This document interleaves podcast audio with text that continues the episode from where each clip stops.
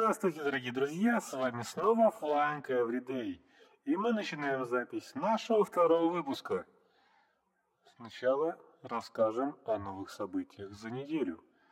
Почта России решила восстановить свою репутацию после происшествия в Улан-Удэ и заявила о проведении успешной переброски своего груза по воздуху с помощью университета Иннополис, город Казань.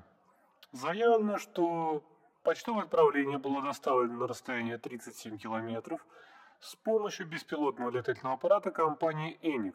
Достаточно проверенные аппараты, которые давно выпускаются, и доставка почты осуществлялась с помощью сброса капсул с корреспонденцией в заданном районе.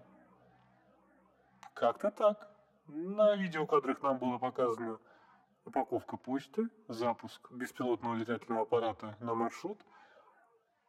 И далее, без всяких промежуточных кадров, сброс капсулы с почты во дворе, предположительно, наверное, это Иннополис. Странная, странная ситуация, будем наблюдать. Но в моих глазах Почта России пока еще не реабилитировалась.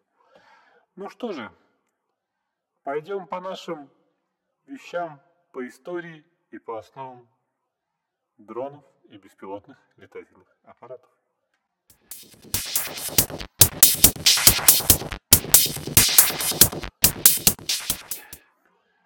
И немножко истории.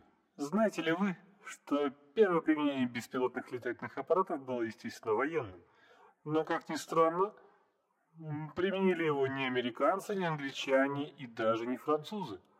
Дело было в 60-х годах XIX века, и австрийская армия осаждала Венецию, так что, к сожалению и к огромному моему стыду, надо признать, что начиналось все с бомбежки мирного населения с помощью автоматических воздушных шаров, сбрасывающих бомбы по часовому механизму.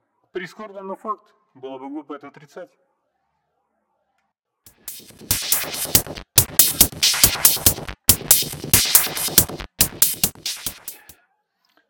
Опять же, наверное, не все еще знакомы с беспилотными летательными аппаратами и со всей системой, которая обеспечивает работу этого прекрасного агрегата.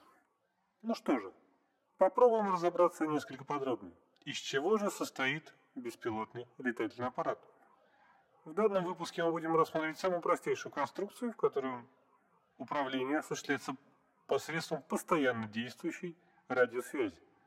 В этом случае – чтобы обеспечить работу беспилотного летательного аппарата, нам нужен сам самолет или вертолет или другой летательный аппарат, наземная станция управления, с помощью которой вы контролируете его положение в пространстве и летные параметры, и совокупность технических средств, радиолинию, лазерные средства связи и прочие вещи, которые позволяют вам получать данные о местоположении вашего летательного аппарата и передавать ему исполнительные команды, чтобы он мог лететь. Если чего-то из этого нету, значит беспилотный летательный аппарат управляется с помощью автономного автопилота или подобной системы, поподробнее на которой мы остановимся в следующий раз.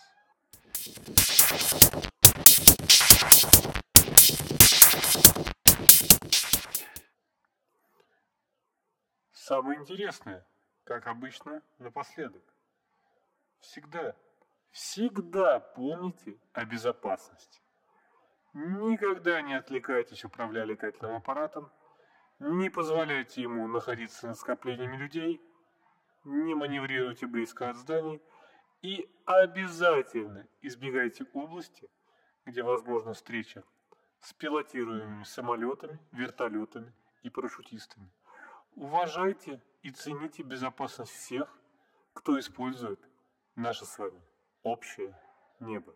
Спасибо, увидимся, точнее, простите, услышимся через неделю.